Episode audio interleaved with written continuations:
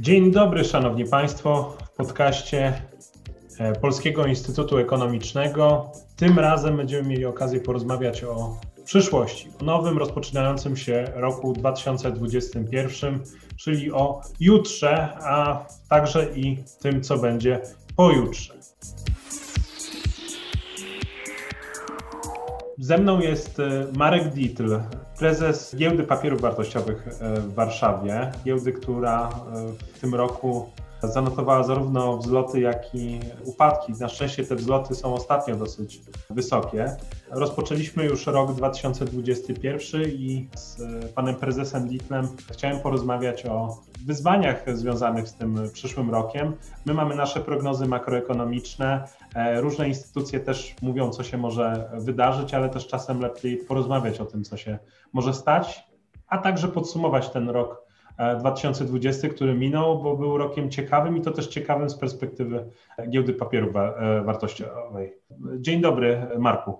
Dzień dobry, panie dyrektorze, dzień dobry, Piotrze. Witam też wszystkich naszych słuchaczy.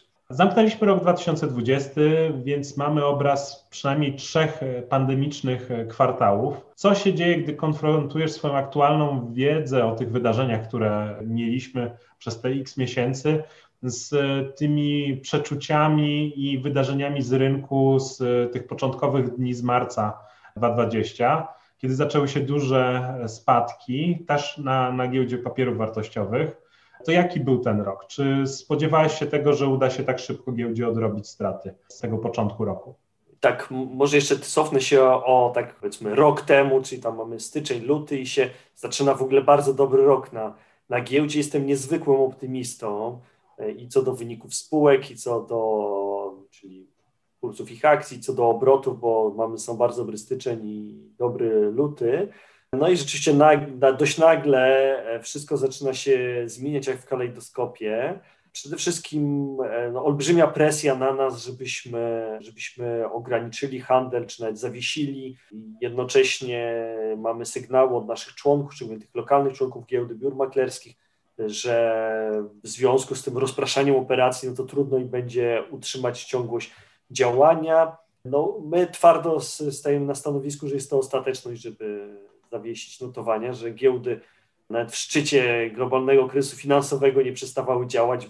Banki, prawda, tam padały jeden za drugim, prosiły państwo o pomoc, a giełdy cały czas podawały aktualne kursy i a można było kupić i sprzedać po cenie, które w danych mikrosekundzie jest ceną rynkową. I udziel, udzielam też takiego wywiadu, w którym e, stwierdzam, że, bo wciąż jestem optymistą co do polskiej gospodarki. Stwierdzam, że na PKB na koniec roku będzie 0 plus, 0 minus, w okolicach zera, co się kontekście tych oczekiwań, że będzie tam minus 7, minus 10, wydaje się jakimś skrajnym optymizmem. No, ja byłem chyba zbyt dużym optymistą, natomiast wielu naszych kolegów było chyba nadmiernymi pesymistami. No i następuje taka niesamowicie szybka reakcja rządu, skoordynowana z działaniami też banku centralnego, i widzę przez i skup aktywów, i poprzez radykalne obniżenie stóp procentowych, że zaczynają się otwierać bądź reotwierać, czyli no, część osób wraca na rynek kapitałowy i zaczyna rosnąć bardzo udział inwestorów indywidualnych. I od tego momentu notujemy po prostu gigantyczne, gigantyczne obroty. No i tak przewijamy może trochę w przód i przechodzimy do bardziej, czy już końcówka drugiego kwartału, początek trzeciego. Na wszystkich giełdach właściwie w Europie, poza Rumunią, która została w tak zwanym międzyczasie e, promowana do rynku emerging, z rynku frontier, widzimy już, że wygasa ta fala covidowa, a u nas cały czas trwają bardzo wysokie obroty. No i jeszcze nie mamy oficjalnych danych, ale jesteśmy albo giełdą, na której obroty urosły najwięcej w Unii Europejskiej, albo drudzy właśnie po Rumunii, ta różnica była na tle mała, że dzisiaj trudno to jest oszacować, ale, ale mamy szansę ich przegonić. Po drodze jeszcze wydarza się dużo ofert pierwotnych i rzeczywiście ten kapitał e, szuka, szuka miejsca na giełdzie, szuka e, miejsca do lokowania, które by dawało przynajmniej częściowe lub przynajmniej nadzieję taką na zabezpieczenie realnej wartości pieniądza, zabezpieczenie przeciw inflacji. Więc prawdziwy roller coaster, ale jak na razie wydaje się w miarę happy end. No i czego oczekujesz w takim układzie od 2021?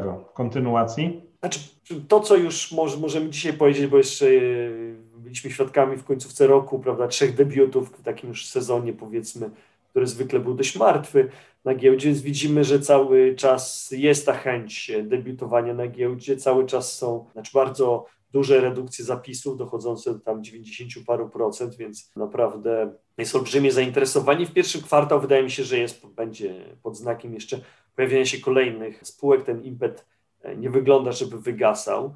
Szczególnie, że dość optymistycznie się rysują w ogóle perspektywy gospodarki, więc nie tylko płynność, obroty będą dobre, ale też wydaje się, że też wyceny spółek mogą się poprawiać. Drugi kwartał to dla nas tak, to będzie 30-lecie giełdy, chcielibyśmy mocno przypomnieć o, o tą historię, tę historię sukcesu. Będziemy się tym razem, w odróżnieniu od poprzednich okrągłych rocznic, koncentrować mocno na, na tym odbiorcy zagranicznym. Wiemy, że ta nasza historia jeszcze jest już znana specjalistom od rynku kapitałowego, ale jeszcze nie została w szerszych gronach ekonomicznych opowiedziana, a jest to historia niezwykła, żeby w ciągu 27 lat przejść od rynku kapitałowego, który nie miał kapitału, do statusu rynku rozwiniętego. Jest to no, olbrzymi, olbrzymi sukces i warto go opowiadać i też eksportować polską myśl, jak tworzyć giełdy tam, gdzie wszyscy uważają, że giełdy się stworzyć, stworzyć nie da. Z kolei trzeci kwartał tak e, się zdaje, że będzie już takim momentem, kiedy odbicie gospodarcze będzie już widoczne, już będziemy powyżej poziomów z, z, z początku 2020 roku, więc wydaje mi się, że taki no, generalny optymizm będzie już wtedy E, całkiem, całkiem e, spory, co optymistyczne perspektywy rozwoju gospodarczego przykładają się od razu na też e, sytuację na giełdzie, wyceny spółek, więc wydaje się ten rok zapowiada się i ciekawie i dość optymistycznie. W trakcie pandemii mieliśmy do czynienia z największym debiutem na GPW w historii. Mówię oczywiście o wejściu Allegro, co jest wydawałoby się przedziwnym Natomiast y, czy to, i wiem, że pewnie jako prezes musisz odpowiedzieć, że zakładasz, że tak będzie więcej w przyszłości, ale czy to naprawdę jest tylko jednostkowe wydarzenie, czy jest szansa na to, że będzie więcej tego typu spółek i też zwłaszcza spółek, które są z trochę innej części gospodarki niż te tradycyjne i też to, co widzimy w głównych e, indeksach e, giełdy? No, rzeczywiście WIG20 się bardzo odmienia, idzie w kierunku tego takiego rynku naprawdę rozwiniętego. Lubimy się porównywać do Austrii, bo to jest mniej więcej porównywalnej wielkości giełda, no i tam widzimy, że są same instytucje finansowe w top 5 spółek i teraz niedawno dołączył tego Wienerberger, producent cegieł.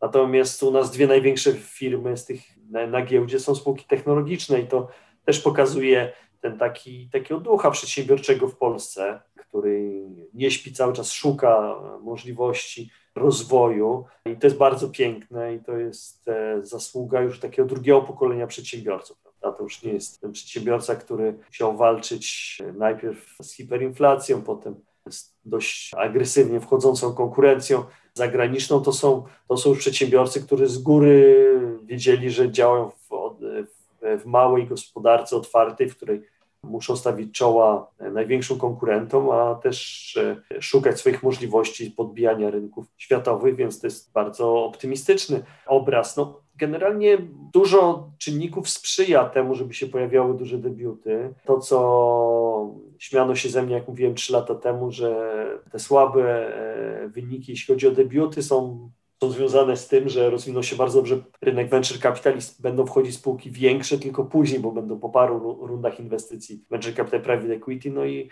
Allegro jest właśnie takim przykładem, że przeszło przez wiele rąk i w końcu znalazło się na giełdzie i takich spółek w portfelach funduszy venture jest więcej. No, oczywiście nie wszystkie trafią na giełdę, natomiast no, doświadczenia amerykańskie są nieubłagane, że około 20% spółek z portfeli funduszy venture trafia na giełdę, ale generują 75% zwrotu z inwestycji, więc po prostu jak komuś rośnie naprawdę duża spółka, no najbardziej takim intratnym wyjściem jest wyjście przez rynek publiczny i stąd ten potencjał spółek jest. Wyceny spółek technologicznych wciąż są bardzo, w sensie takich kompsów, takich mnożników są bardzo atrakcyjne, też sprzyja temu, żeby te spółki były duże.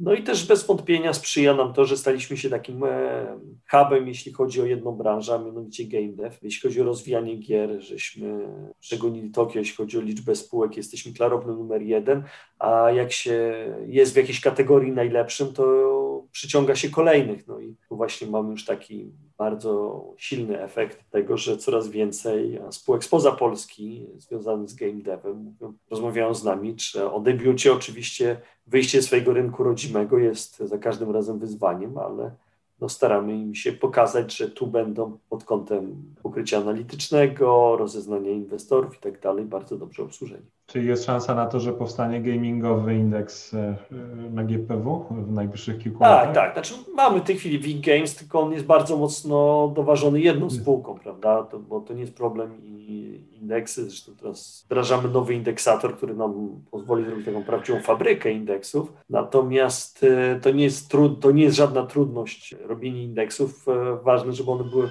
możliwie transakcyjne. No dzisiaj jest troszkę zbyt mocno doważona jedna spółka więc liczymy, że jak się pojawią jeszcze jedna, dwie większe spółki gamingowe, czy tam game devowe, to że ten indeks stanie, produkty inwestycyjne oparte o ten indeks będą dawały naprawdę jakiś tam poziom dywersyfikacji. No, mówiąc o gamingu, trudno nie uniknąć e, pytania o właśnie tą największą spółkę, która doważa zarówno samą giełdę, ale też o której dużo się pod koniec 2020 e, roku mówiło, pisało, dyskutowało, a także prowadziło nawet do dyskusji prawnych. Mam na myśli CD Projekt wejściu e, nowego produktu, czyli cyberpunka na rynek, towarzyszył bardzo duży hype marketingowy, pewnie też podbudzany przez, przez samą spółkę, ale też dużo, duże oczekiwania po stronie użytkowników, graczy.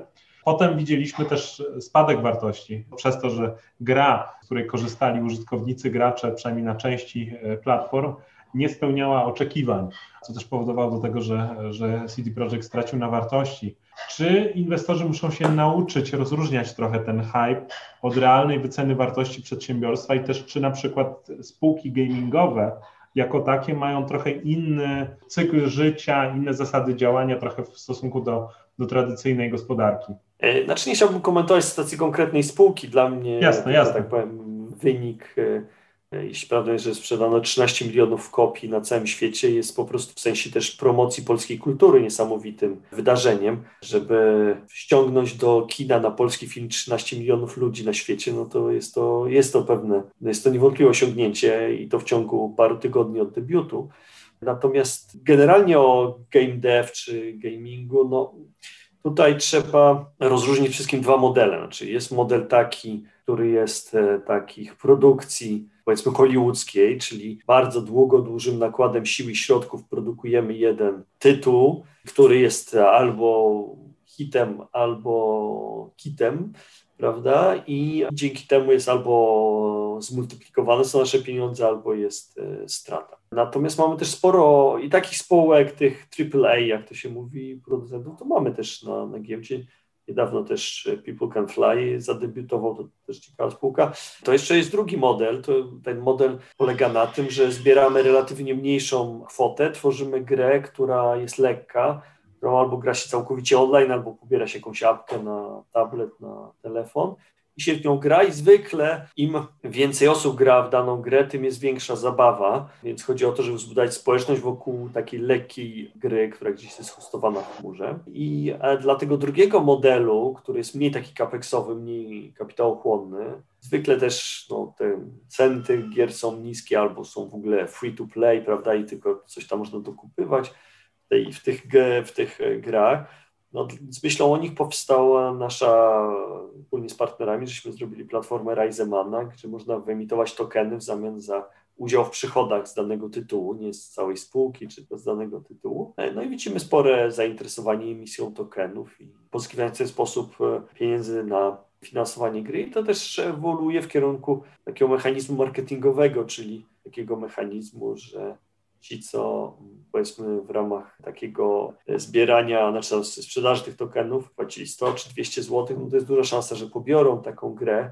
Jak się im w miarę spodoba, to się podzielą na mediach społecznościowych, więc stają się takimi autentycznymi promotorami dla tych, dla tych tytułów. I stąd też nie bez znaczenia jest ten komponent marketingowy. I z myślą o tych tokenach budujemy i w drugiej połowie roku uruchomimy taką platformę do handlu tymi tokenami, tak, żeby można było też nie tylko czekać, aż będą jakieś przychody z tej, z tej gry, ale też będzie można e, kupić. Można będzie sprzedać ten token i te przyszłe strumienie, które są przyporządkowane do tego tokenu wziąć za jednym razem. Natomiast no, inwestowanie w takie firmy, które nie, nie rozwijają się liniowo, tylko właśnie w, takie, w takich skokach, jest zawsze obarczone sporym ryzykiem. Stąd zgadzam się z Tobą, no, z to, co mówisz, że trzeba się nauczyć żyć i trzeba mieć taką konstrukcję psychiczną do tego, żeby inwestować w e, przedsięwzięcia, które są z grubsza e, wszystko albo nic. No i nie każdy z nas jest w stanie przyjąć taki, taką strukturę wypłat. Odpowiedziałeś na kilka pytań, które jeszcze chciałem zadać, między innymi też o te tokeny, o, o których już e, wcześniej przy różnych okazjach mówiłeś, ale to, to mi zabiera jedna, jedną z kwestii, którą chciałem poruszyć. Natomiast e, może wrócę do, do trochę tego, że jesteśmy na początku 2021 roku. Rozpoczynają się, tak jak mówił editorial Financial Times, i, i też później te, te tematy się pojawiły też w The Economist, związane z Roaring Twenties, czyli z początkiem takiego okresu, których my w Europie może nie do końca znaliśmy, ale w Stanach Zjednoczonych był związany z niesamowicie dużym wzrostem e, giełdy też w tragicznym skutkach, ale może o tym nie, nie, trzeba teraz rozmawiać. Natomiast y, sam kryzys ten 2020 roku pokazuje i przez wielu był dyskutowany w związku z tą odbiciem gospodarczym, które ma kształt litery K, czyli że są takie segmenty gospodarki i też ten rozjazd pomiędzy Wall Street a Main Street i z tymi sektorami usługowymi albo częścią retailu, który sobie gorzej poradził, a inwestorami i dużymi na przykład podmiotami technologicznymi, które sobie bardzo dobrze poradziły i giełdzie amerykańskiej, która sobie świetnie poradziła, a jednocześnie gospodarce, która niekoniecznie w trakcie tego kryzysu gospodarczego sobie radziła tak dobrze, nawet przy interwencji zarówno w obszarze polityki monetarnej, jak i e, fiskalnej. Czy to działanie państw, które było duże w ciągu roku 2020, w kolejnych latach najprawdopodobniej zmniejszające się, licząc na to, że odbicie gospodarcze będzie, e, będzie inne, nie spowoduje, że też w przyszłości może nas czekać jakiś gorszy scenariusz, to znaczy tego, że mogą nas czekać spadki na giełdach, no bo pieniądze już w zasadzie nie będą tak potrzebne. Może też powróci nam nie wiem, wzrost na przykład stóp procentowych, co by spowodowało, że, że też mniej inwestorów będzie patrzeć z, taką, e, z takim zainteresowaniem na, na giełdy albo na giełdę też w Warszawie. To pytanie jest trochę bardziej generalne niż tylko ten warszawski parkiet. Bardzo dużo wątków poruszyłeś, tak. więc spróbuję jakoś tak na swój sposób porządkować, więc zacznę może od litery K.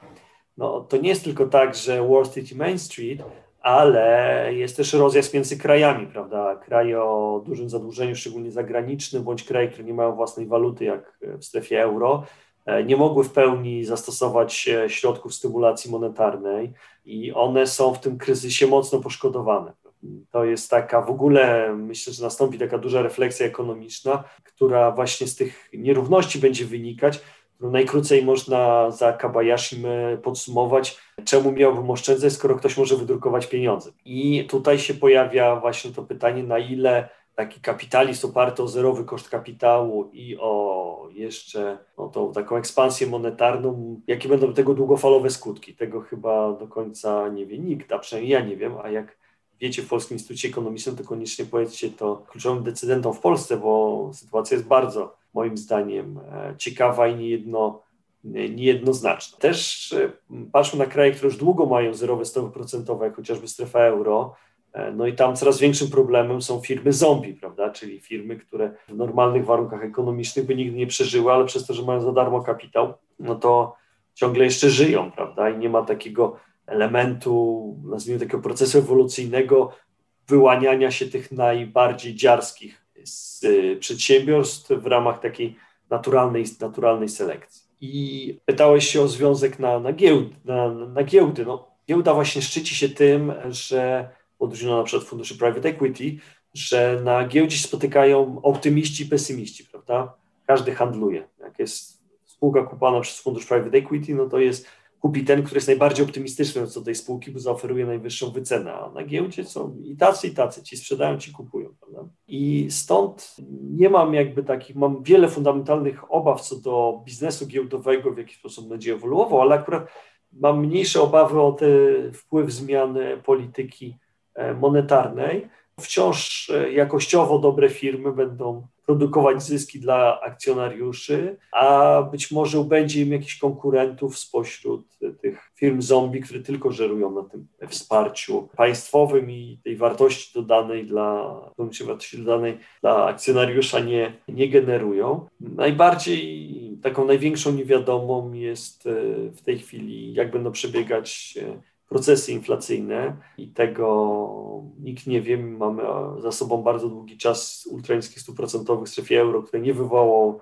inflacji. Podobnie jest e, w Japonii, gdzie są niskie stopy, już prawie 30 lat niskie stopy procentowe i też olbrzymia ekspansja fiskalna i ostatnio też monetarna, więc może tu nic wielkiego nam nie grozi, natomiast tu są takie największe znaki zapytania, ale znowu inflacja, ewentualna podwyżka stóp procentowych e, w tym zakresie, którym myślę, czyli nie zupełnego odwrócenia, że będą jakieś silnie dodatnie realnie stopy procentowe, ale jeśli realne i nominalne stopy procentowe będą do siebie się zbliżać, to dla rynków kapitałowych nie jest to jeszcze żadna katastrofa, szczególnie dla dobrych jakościowo spółek, a dla spółek tych, które tam z trudem ciągną i właściwie wszystko się opiera o tani kredyt, no to oczywiście będą problemy, no ale pytanie, czy takie firmy są no, jakby tak bardzo potrzebne. Jedną z pierwszych moich decyzji jako prezesa giełdy było po prostu podziękowanie 30 chyba dwóm spółkom, które nie wywiązywały się z obowiązków informacyjnych i z innych i z publikowania raportów okresowych i tak dalej, bo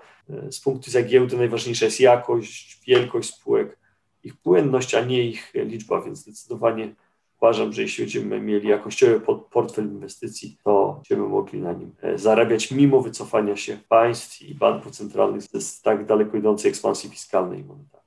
Ja jeszcze dodam jedno pytanie na koniec, e, które wydaje mi się ważne z perspektywy tego, co e, Martin Wolf w Financial Timesie pisał. On napisał między innymi to, że sam się mylił i że Milton Friedman się mylił, i to znaczy, że celem korporacji nie jest tylko zarabianie pieniędzy. A mówię o tym, bo po pierwsze już mamy od jakiegoś czasu obowiązki sprawozdawczości niefinansowej dla przedsiębiorstw notowanych na giełdzie, Natomiast czy jest tak, że inwestorzy coraz częściej są zainteresowani tym, co spółka informuje, co robi realnie, tak? Oprócz tego, że generuje przychody, powiedzmy wypłaca dywidendy, ale czy też ta kwestia sprawozdawczości niefinansowej e, odgrywa coraz większą rolę też z perspektywy takiego warszawskiego akcjonariusza? Zdecydowanie, znaczy spółki, też wymogi stawiane przed funduszami, przed funduszami w zakresie raportowania przekładane są na spółki. Spółki będą coraz bardziej dobierane po, do portfela pod kątem tych czynników ESG, czyli jak sobie radzą ze środowiskiem, jak, jak na ile są odpowiedzialne społecznie i jaki mają ład korporacyjny. I właśnie rok 2021 to będzie okres, kiedy nastąpi do full ESG integration, czyli każdy globalny inwestor będzie biorą, analizując spółkę, te czynniki pozafinansowe brał pod uwagę, a szczególnie właśnie te czynniki ESG rzeczywistość w naszym regionie, w Europie Środkowo-Wschodniej jest zdecydowanie lepsza niż percepcja. Dlatego jest tak strasznie ważne, żeby spółki e, zaczęły lepiej raportować bardziej przejrzyście. Temu też będzie służyło tworzenie tych, e, tego systemu raportowania opartego o język XBRL, który może być czytany maszynowo i nie będzie problemu już teraz z tłumaczeniem na inne języki, więc będzie